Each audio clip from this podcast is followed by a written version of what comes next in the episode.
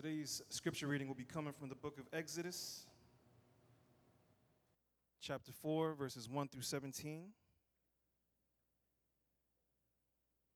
Can we all rise for the reading of God's word?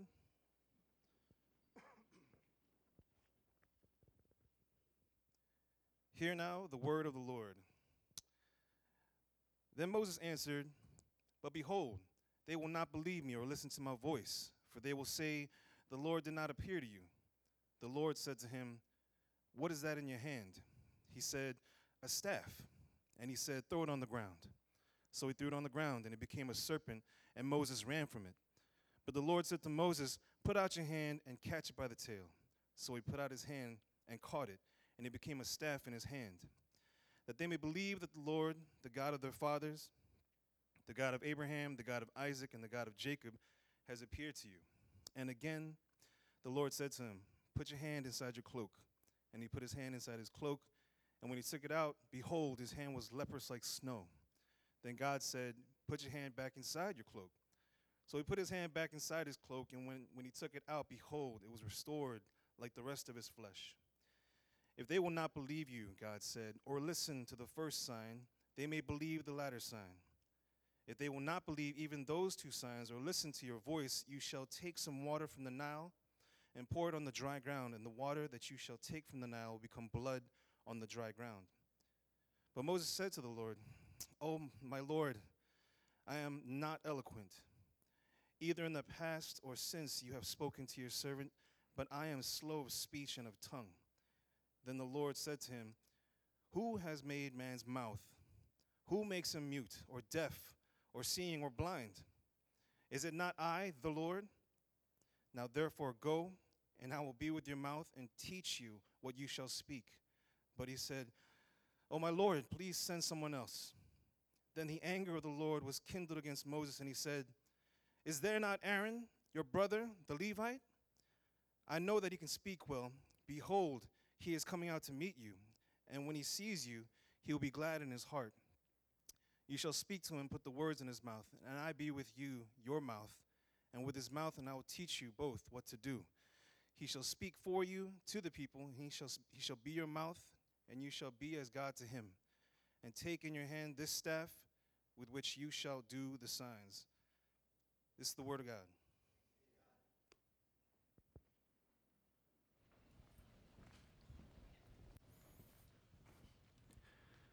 Good morning, everybody. Help us so to hear your holy word that we may truly understand, that understanding we may believe, and believing we may follow in all faithfulness and obedience, seeking your honor and glory in all that we do through Christ our Lord. Amen. So we are in chapter 4 of Exodus. And in chapter 4 of Exodus, we saw last week God is saying, I am who I am giving him the name above all names. And this is how Moses answers in the beginning of this chapter. He said, But behold, they will not believe me or listen to my voice, for they will say, The Lord did not appear to you. That didn't really happen. You're not really God's servant.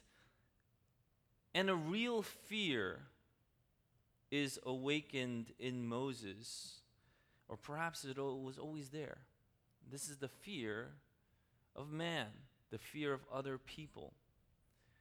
The fear of other people is a real thing, and it really does block us from seeing who God is and what God can do. The fear of people blocks from us seeing who God is and what God can do. And God answers Moses by showing him two signs and tells him of one other. And like last week, I want to remind you nothing is done out of random. Like the burning bush that wasn't consumed, that wasn't random. And God just doesn't do things willy nilly, just saying, you know what, I just feel like doing this. But there's a reason for it. And he said to Moses, This is God's response to Moses when Moses is like, I'm afraid of what they're going to say. I'm afraid of what people will think if I go back and do this. And he says to him, What's that in your hand? A staff. Moses replies, and God says, Throw it on the ground.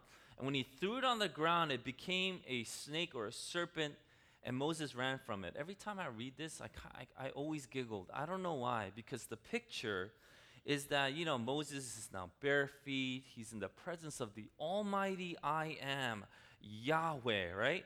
And now Yahweh is telling him, Look, I'm going to show you my power. Throw the staff in your hand. And he throws it, becomes a snake, and he just runs, right? So the picture, I, I always kind of giggled. Maybe you don't find it as funny, but uh, I always ran, I always uh, found it funny because Moses is like this man's man. He was educated, he was strong, he could fend off all these like, like bad people, save seven daughters, that kind of thing. And once it becomes a snake, he runs.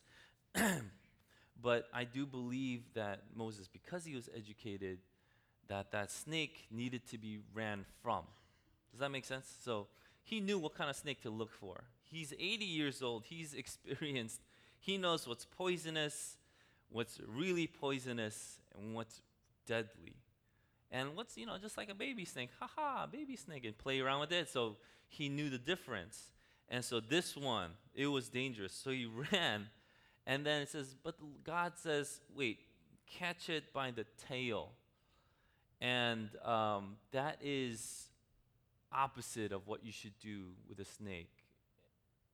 I believe that is like the last thing you probably want to do with a snake is catch it by the tail, especially if it's poisonous. And then God also goes, All right, then now put your hand in your cloak. And he puts his hand in his cloak, take it out. Once he takes it out, it becomes leprous, Why as snow. And this is, a, it, it, this is like the disease of diseases. And he puts it back in, and then it becomes restored. It's like, hey, that's fine. And then he gives them these two signs. And he goes, if he doesn't, if you if they don't believe you still, what I want you to do is I want you to take some water from the Nile and then pour it on dry ground. And that water you take from the Nile will become like blood on the dry ground. So, what do these things mean? These three things mean? Let's get to it. Well, snake was very important for people in Egypt. And in fact, Pharaoh would have a crown, and guess what would be on top of that crown? It would be a snake. There's archaeological evidence of this. People still, you know, draw, have depictions of this. And that snake represented some, uh, something that we now know as Uraeus, and it was um, representing the goddess Wajet. And this is an upright cobra. And I always wonder, it's like, why don't they just say cobra in the Bible? Why do they always go serpent or snake? And I found out because the word cobra didn't exist until the 1800s. So there's an elementary school lesson for you. But um, so it was probably a cobra, but it was one of the earliest Egyptian deities, and it would put it on the on this crown because it showed that only a king or a deity could wear this crown, but this deity would protect you. So this cobra became this patroness. This goddess became a patroness of Egypt, saying this is the protector of all Egypt. This is the power of Egypt. That's what it represented. And by putting that cobra as a head ornament, that meant that this pers- this pharaoh would not only be protected but would be able to control it all the power of Egypt. Uh, I looked at so you know did it have to be a cobra? Now scholars say it was definitely the Egyptian cobra, and the Egyptian cobra is it's actually uh, very dangerous. A bite from an Egyptian cobra can kill an adult elephant in like uh, a few hours or something like that. And um, if you get bit by one of these uh, Egyptian cobras, then your nerves and your and your body starts failing, and eventually you'll die. Like a human will die in a few minutes from respiratory failure because you, your lungs just won't work anymore. So if it was a cobra, yes, I would probably run too, especially if the cobra stood upright. And the upright cobra is what's on Pharaoh's head, meaning I'm ready to strike, and if I strike you, you're going to die. And so there are other cobras in Egypt. I did look it up. There's like the black desert cobra, the red spitting cobra, there's the painted saw-scaled viper, the Egyptian carpet viper, Indian saw-scaled viper, Sahara sand viper, Field's horned viper, Saharan horned viper, and then there's the Egyptian cobra. So all these snakes in Egypt are poisonous. And I was thinking, wait, I'm just going to do some research because I have nothing better to do with my time. So I looked, and none of these cobras are really big. Like the longest of all these poisonous uh, cobras, uh, the longest I've seen can go up to maybe 80 centimeters, like two to three feet, which is not a staff. And the longest, the biggest one, of course, happens to be the Egyptian cobra. I just really think it was probably the Egyptian cobra. Uh, all the scholars now, biblical scholars too, and archaeological scholars do think that anything like that was the Egyptian cobra. And the Egyptian cobra is extremely, extremely poisonous. And when it's on its, um, when it's like standing up and it's ready to strike, that's when it coils its tail. And if you go near it, you're probably going to die. It's best to run. But this is what God says. Now you can imagine. Take it by the tail. Like, how? like, what do I do? Do I distract it with this left hand? They're like, oh, I got it. So you're just trying to imagine what Moses is doing. But once he does it, it becomes a staff again. The most dangerous, the most poisonous, and venomous, and most toxic of animals, of things with God, even grabbing it at the weakest part, would make it harmless. And we see this happen before. Like, who stopped Pharaoh's decrees? Wasn't it people that they didn't even care about?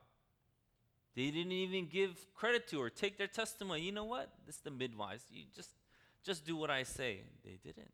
They usurped Pharaoh's command. Secondly, was his own daughter who saved Moses. And we see here that this is how God is working.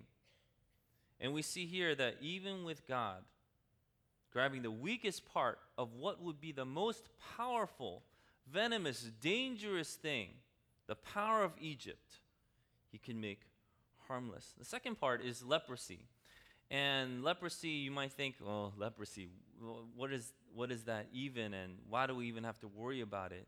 You know, leprosy has been the scourge of all of humanity since we knew of it. And if you look back into archaeological evidence, there's evidence that leprosy had existed from ancient Egypt, the time this book was written. And they couldn't do anything about it. In fact, they couldn't do anything about it all the way up until 1873. That means leprosy existed. If you had leprosy, you're probably going to die. Your fingers are going to fall off. You get all these lesions on your skin. You couldn't feel because it, it, it um, attacks um, your nervous system, and so you can't even feel things. Um, one of my favorite book, books growing up as a kid were Jack London books. I love Jack London books. Um, but I'm not like a wilderness man. I'm like the opposite. You know, if I go to Japan, I'm really excited about those bidets because it's like comfort on another level. Uh, but not a wilderness man. I couldn't imagine myself like going to the woods and then not having toilet paper or a bidet. I don't know. I, I think if I would go, I would bring wet wipes. Like that's the kind of person I am. But um, this, uh, this, this leprosy um, was just ravaging humanity, ravaging humankind, and they couldn't do anything about it until 1873 when someone found out this is actually a germ or a virus, and they named it Mycobacterium leprae. And uh, they knew that this was not some kind of just spiritual curse, that this is actually some bacteria that's causing this, but could they heal it? Um, they found in 1941 that they made this drug called Promin, and you could put Promin in and you could uh, um, cure leprosy. And, you know, this affects everything. Oh, I, I mentioned the Jack London thing, I just skipped by it. But it's because it affects the hands a lot. And when you see people, like the hands and the extremities are the first things to go. And Jack London was really like into hands. Um, he, he wrote a really short story called To Build a Fire. I don't know if you've read it in elementary school, but I loved it.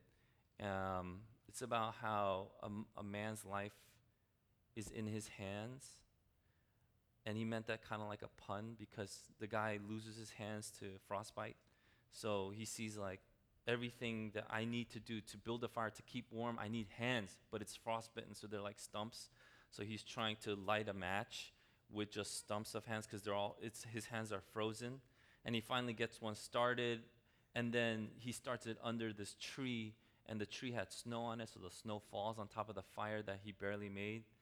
I mean, I'll ruin the story for you. It's a short story. You'll read it in five minutes. Like he dies, right? Uh, but but um, the hands are so important. So when you have leprosy too, I, I was imagining like not being able to feel anything.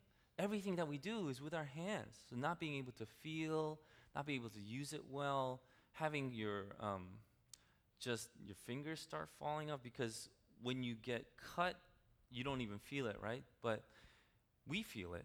We don't have leprosy, we feel it. So when you step on a nail, you feel it. You're like, ow, nail, you know? And then what do you do? You take out the nail, you get disinfectant, uh, you put on some ointment, you put a bandage, and you walk carefully on it. But what if you didn't feel it? What if you didn't feel it? You just walk with that nail, sometimes for hours, and in a lot of cases, we, we read in some accounts like for days. And then infection would grow, and then your limbs would start falling off. And then uh, Dr. Paul Brand, he was a big guy in this. He wrote a book also with a famous Christian author named Philip Yancey. He would write that pain is such a blessing. Without pain, you don't know what's going on. But with pain, you know something is wrong. And that is a blessing because you can do something about it, right? We're like, oh, why is this pain happening to me? This is so terrible. We think like that. But he's saying, look at those people that don't have these registers for pain. It's a curse because they don't know that, you know, they, they're actually holding on to something that was incredibly hot and your hands are all burned, but you don't even feel it. And then, you know, you're, you just slowly rot away from the outside. And it's such a horrific disease. And it didn't have, there was no cure for it. And then in 1941, this means millennia passed with people getting leprosy. Millennia after millennia after millennia, with people getting leprosy. In 1941, they got this, this drug called Promin, but it required many, many painful injections. Um, and so in 1950, they got another drug, which you could just take pills. It's called Dapsone. But they, the, the bacteria started to get resistant to this pill, so it stopped working. And finally, in 1981, they had a multi drug treatment that can cure and heal leprosy, but that drug treatment takes six to 12 months of you taking. So, this is not a small disease. We're lucky that we're not in a place where leprosy like, we have to be careful. Oh, this person's lep- leprous. We, it's contagious. We might get it. But it was dangerous for a long time. So, the first one, we see the snake, Egypt's power. What's the second one? Leprosy. This is a power as powerful as Egypt was leprosy was something they couldn't conquer. In fact, dynasty after dynasty, kingdom after kingdom, as powerful and as awesome you think they are, oh, Alexander the Great, oh, Genghis Khan, I think I have some of his blood in me, that kind of thing. As powerful as these dynasties are, they had nothing on leprosy. And you see that with God, even the most debilitating disease that the world would know for many millennia is like nothing. But mind you, these are signs. That means they're pointing to something. This is what we have to also be aware of. And he goes, finally, if they don't believe the first two signs, I want you to do, the, do this. I want you to pour out water from the Nile, and it will become blood on the dry ground. And you might be like, what was that about? So, Cobra was Egypt's power. Leprosy was a power greater than Egypt, and God is showing, I am more powerful than both of these. But what was the Nile? The Nile was their source of life. It's what made Egypt black. Remember, we said the word Egypt or the nation's name Egypt meant black, and black really just meant it was fertile, black soil. Now, if you drive around a lot of homes with uh, the weather getting nicer, a lot of people have all this topsoil. Like, even I was driving to church today, they had bags and bags of topsoil because this is how they want to, you know, use their lawn, fertilize their lawn with uh, some fertilizer, topsoil, and things like that, so that they could get some vegetation or, you know, some biodiversity, like we talked about last week. But that's what the Nile brought. And with that, brought life. So the Nile was not just about black soil, irrigation, and even life, it was the source of their life. It's what made Egypt prosperous. And God is showing us even what you think is the source of life. And what do you think the source of your life is? What is that one thing, or things maybe, where you say, if I don't have this, I'm going to die? If I don't have this, my heart's going to sink and I won't be able to just survive. And God is showing God is greater than the greatest thing you know. God is greater than the greatest thing you know. And he's showing the, him, him these three things. But this is how Moses responds. He goes, Oh Lord, I'm not eloquent, either in the past or since you have spoken to your service, I am slow of speech and tongue. Well, fear of man or fear of the other person really turns out to be, it really turns out to be this really deep insecurity that Moses has. Fear of other people and what other people will think and watching out, because in, in Korean we have a word for it, like if you have this, uh, you have, um, I think it's directly translated eye power. But if you have this, then you can, you know, really be successful in life. But fearing other people really turns out to be a deep insecurity. And it showed itself in Moses. What happened to Moses? In the prime of his life, in the prime of our life, we, we think we could do it all. Bring it on, world. I can conquer you. I can do it all. But when you fail, and you will fail, you give up and you raise sheep.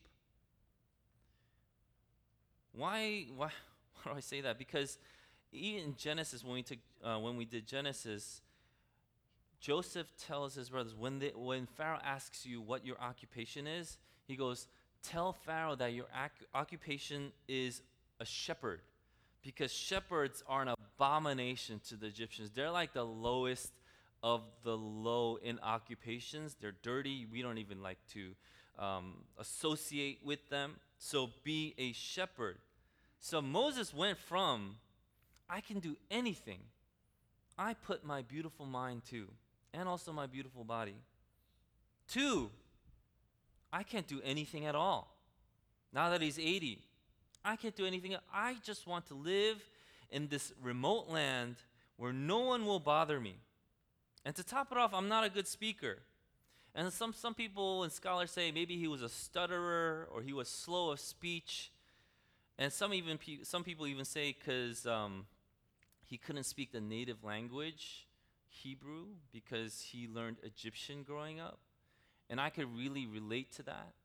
It's as if God would come to me and say, you know, Eugene, I want you to preach to this Korean church in Korean.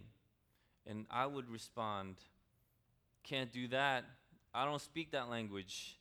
I'm really bad. In fact, if I speak Korean, you could tell that guy doesn't speak Korean well. there, there, are, there are things like tics, verbal tics that you give away, and you speak uh, Korean like English words.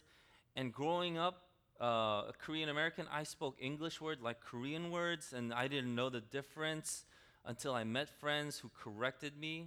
Uh, I had a friend come in that I met in Hawaii. He lives in the Midwest. He's like, Eugene, I'm going to visit you. I was like, all right, bro, come visit me.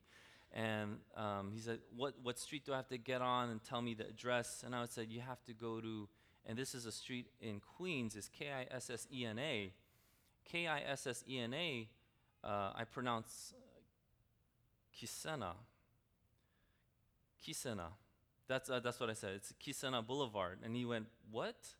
I said, Kisena, K I S S E N A. And after a few minutes, he's like, That's Kisena, fool. And I said, Whoa, I didn't know. Sorry. But whenever I heard people say it, it would be Korean people, and they would go, Oh, yeah, take Kisena Boulevard, right? They would say that. And that's how I learned it. I was like, Oh, it's Kisena Boulevard. Oh, Boulevard. I get Boulevard. But I would still say Kisena. Kisena, right? And then so I don't, I don't even know how to pronounce certain words. I can't do it. So I really relate to that. God, I can't do that. Maybe English, maybe English. Um, when I could never stand even in front of a crowd, I would get so nervous.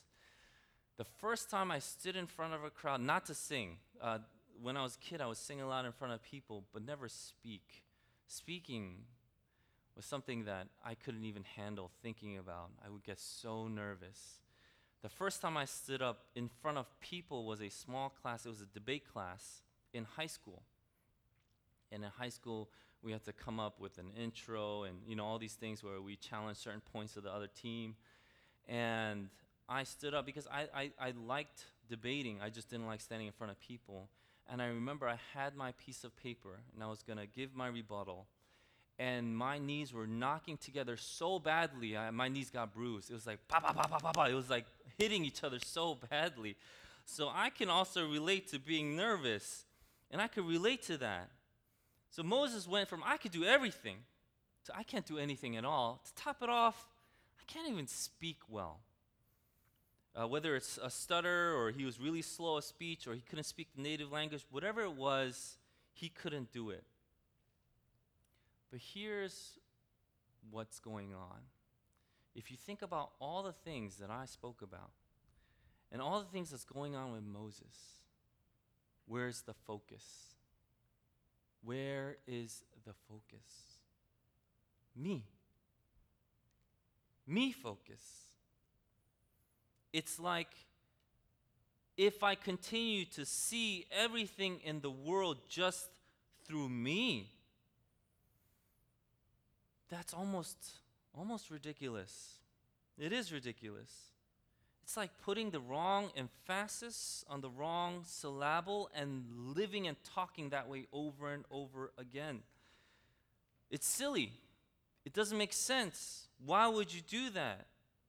So when I even when I read the Bible, if I continue to put the wrong emphasis on the wrong syllable, this is how I might read it.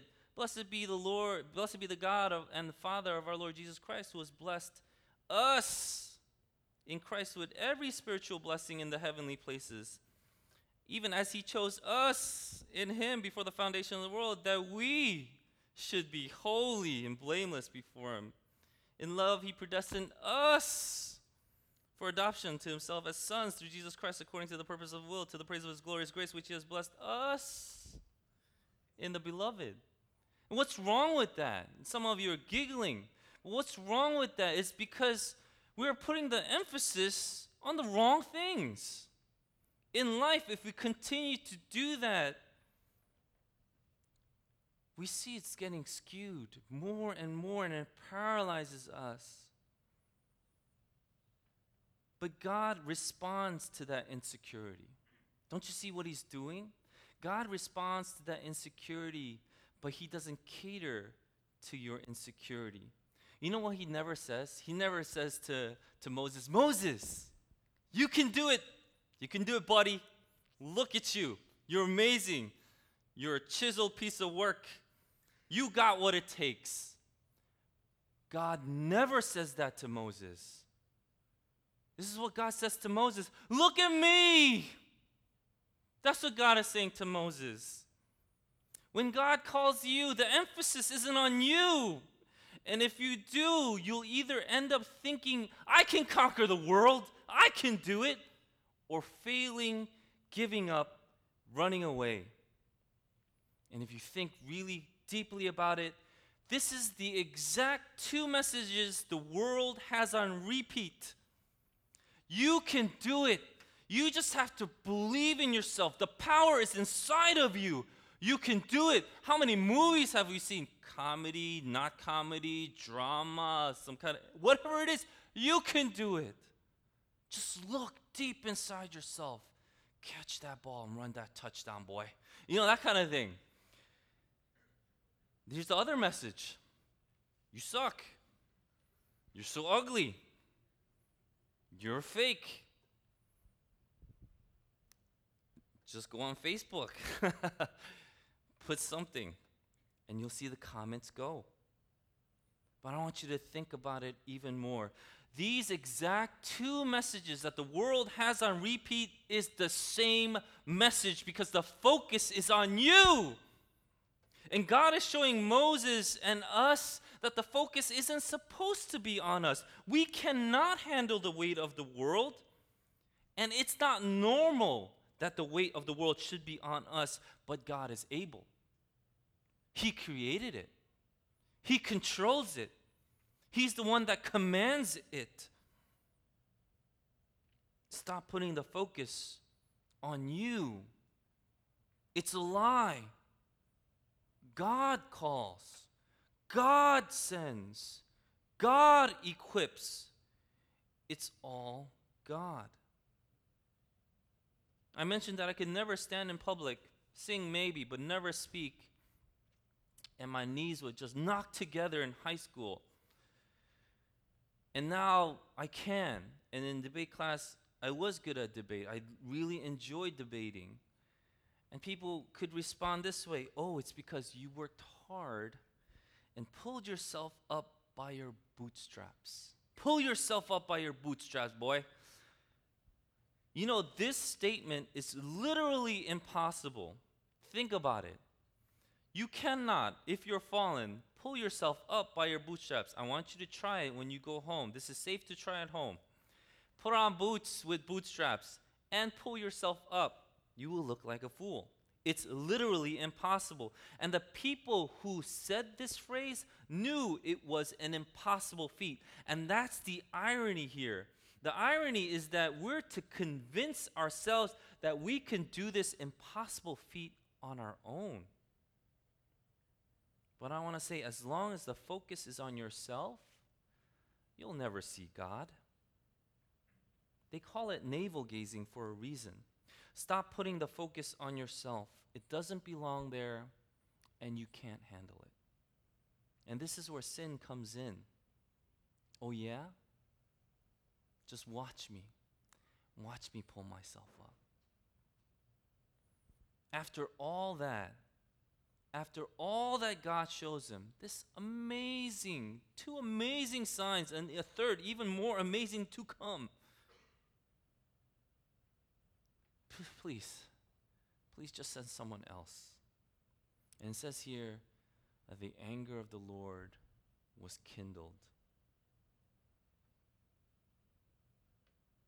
The fire has been lit. And we talked about a consuming fire.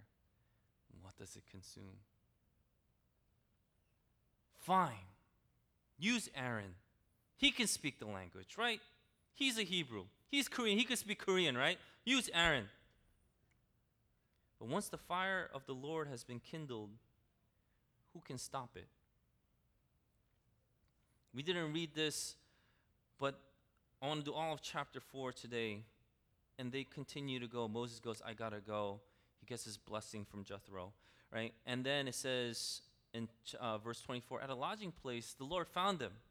And when the Lord found him, he was gonna kill him.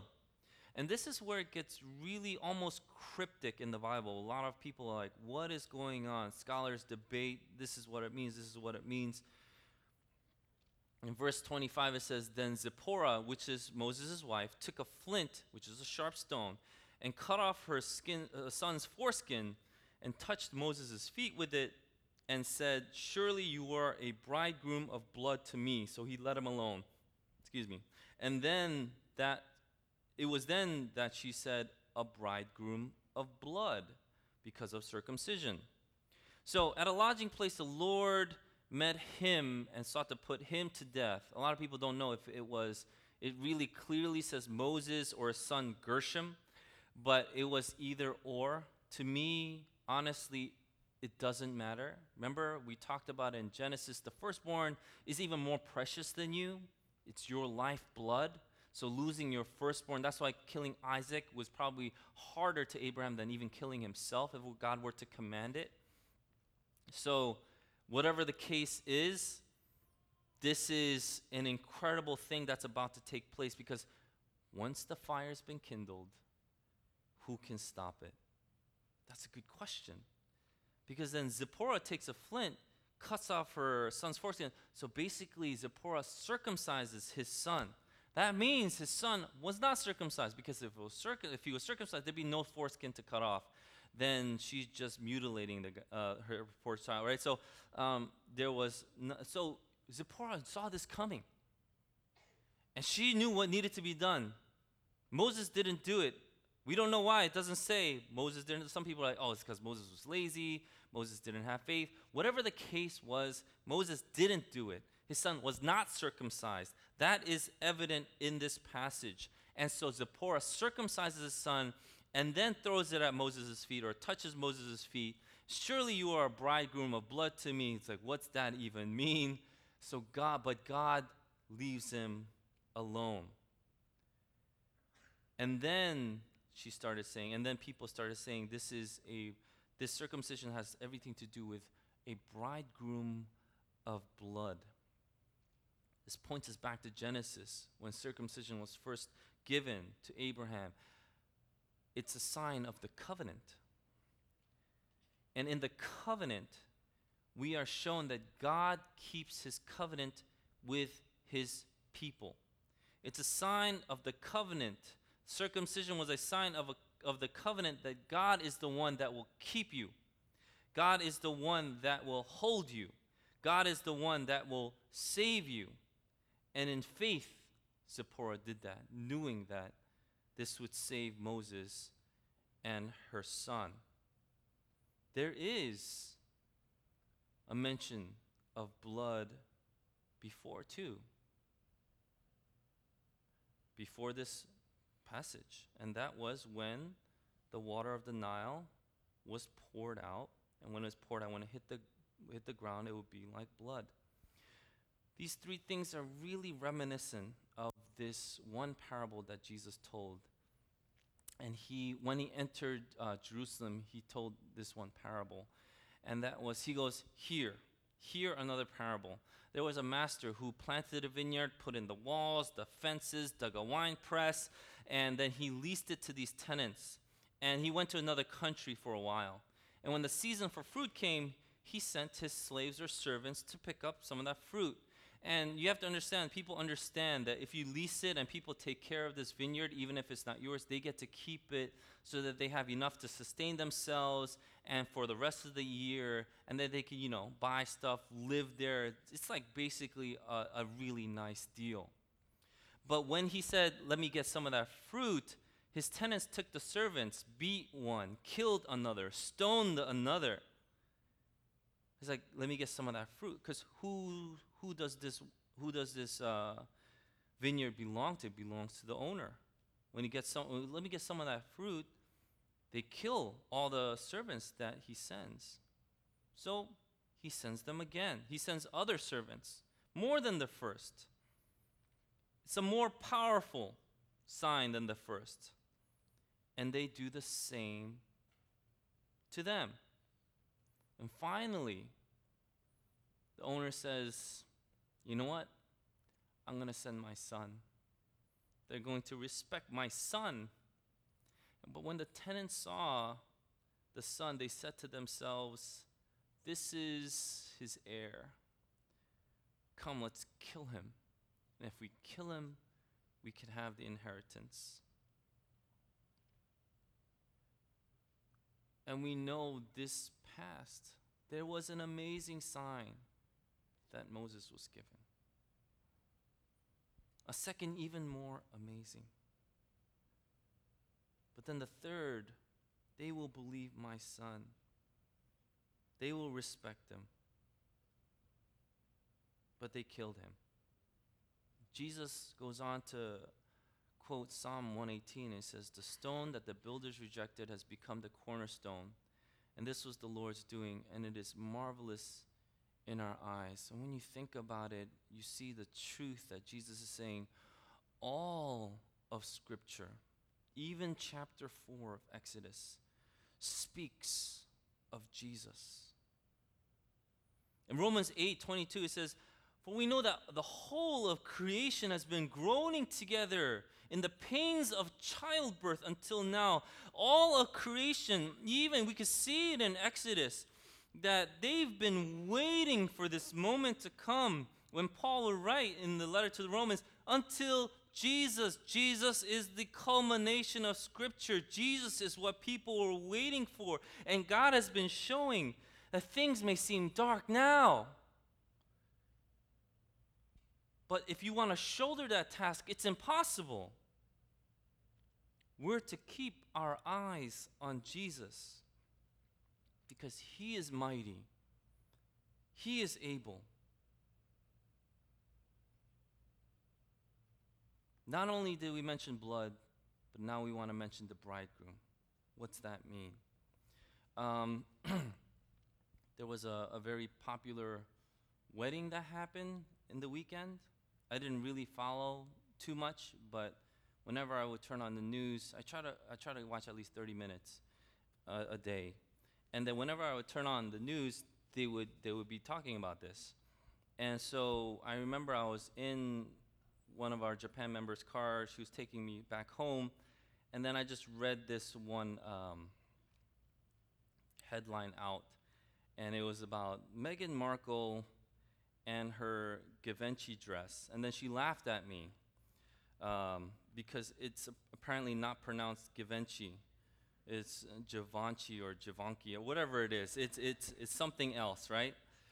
And so this is a huge thing that everybody apparently knows about, and I am not cultured enough to understand. But when I was watching the news, they asked, they had the, these two experts in uh, British royalty out, and then there's one interviewer. And the interviewer asked them this question Does it matter that she's an American? Because Meghan Markle, the one that was getting married, is an American. And they answered like this they went, No, no, it doesn't matter that she's American. And then they qualified it by saying something else. They say, oh, it matters that they love each other. It matters that they love each other. Does it matter that she's an American? Doesn't matter about what you were before, what you did before, who you are, what your pedigree is, where you're from, what your background is What's the most important thing? Most important thing now is she is the Duchess of Sussex. I Hope I pronounced that one right. She's the Duchess of Sussex. Before, she was just Meghan Markle. Meaning, if you wanted to go into the royal palace, you'd be like, boom, I'm here, I'm Meghan Markle. They'd be like, who are you? No, it would be barred. But now, when she was dating Prince Hen- Harry, Harry, right? And um, she got married, no one goes, who are you? Who are you that you can come into the royal palace? They go, I know who you are. You're the Duchess. Of course you can come in. We have been married. The church has been married. Jesus is our bridegroom. So people go, Who are you? Guess who we are? We're the bridegroom of blood.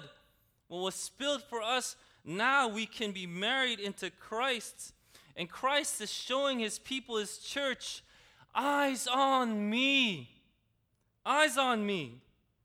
In Hebrews chapter 12, verse 1 to 2, it says, Let us run this race with endurance, the race that was set before us, looking to Jesus, the founder and perfecter of our faith, who for the joy set before him endured the cross, despising the shame and is seated at the right hand of the throne of God.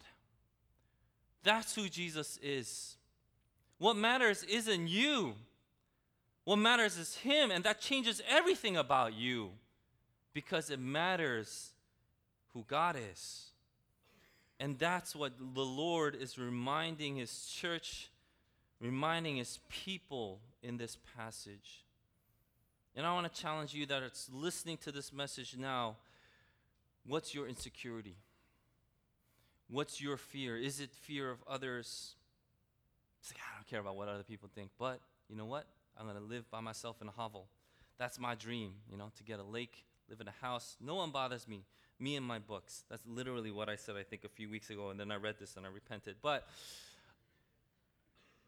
what is it that you're afraid of? What is your insecurity? You know what? God responds to that.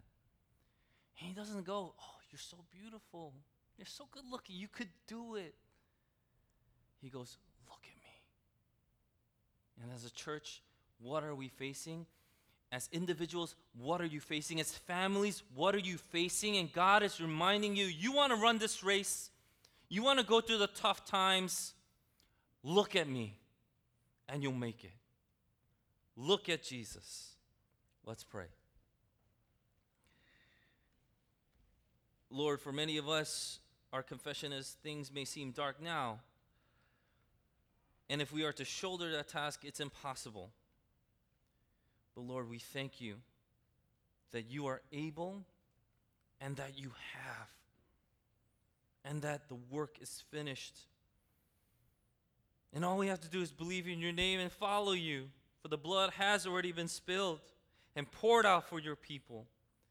And now the righteousness that we have been clothed with is not our own. The, the things that are accomplishments are not our own, but it's yours. So when we run this race, help us to keep our eyes on you so that we can finish the race, the tasks that are set before us. Let's take this time to pray, meditate on the message that we've been given, and ask the Holy Spirit, the mark of a believer. Ask the Holy Spirit if you have insecurities. Moses did. But lay it before the Lord and say, This is who I am. And that's why I want to put my eyes on you. Help me. Help me, Lord. This is what I'm afraid of. If I lose this, this is my everything. But I know that's not true. It's not the source of life. You are. I want to keep my eyes on you. No matter what.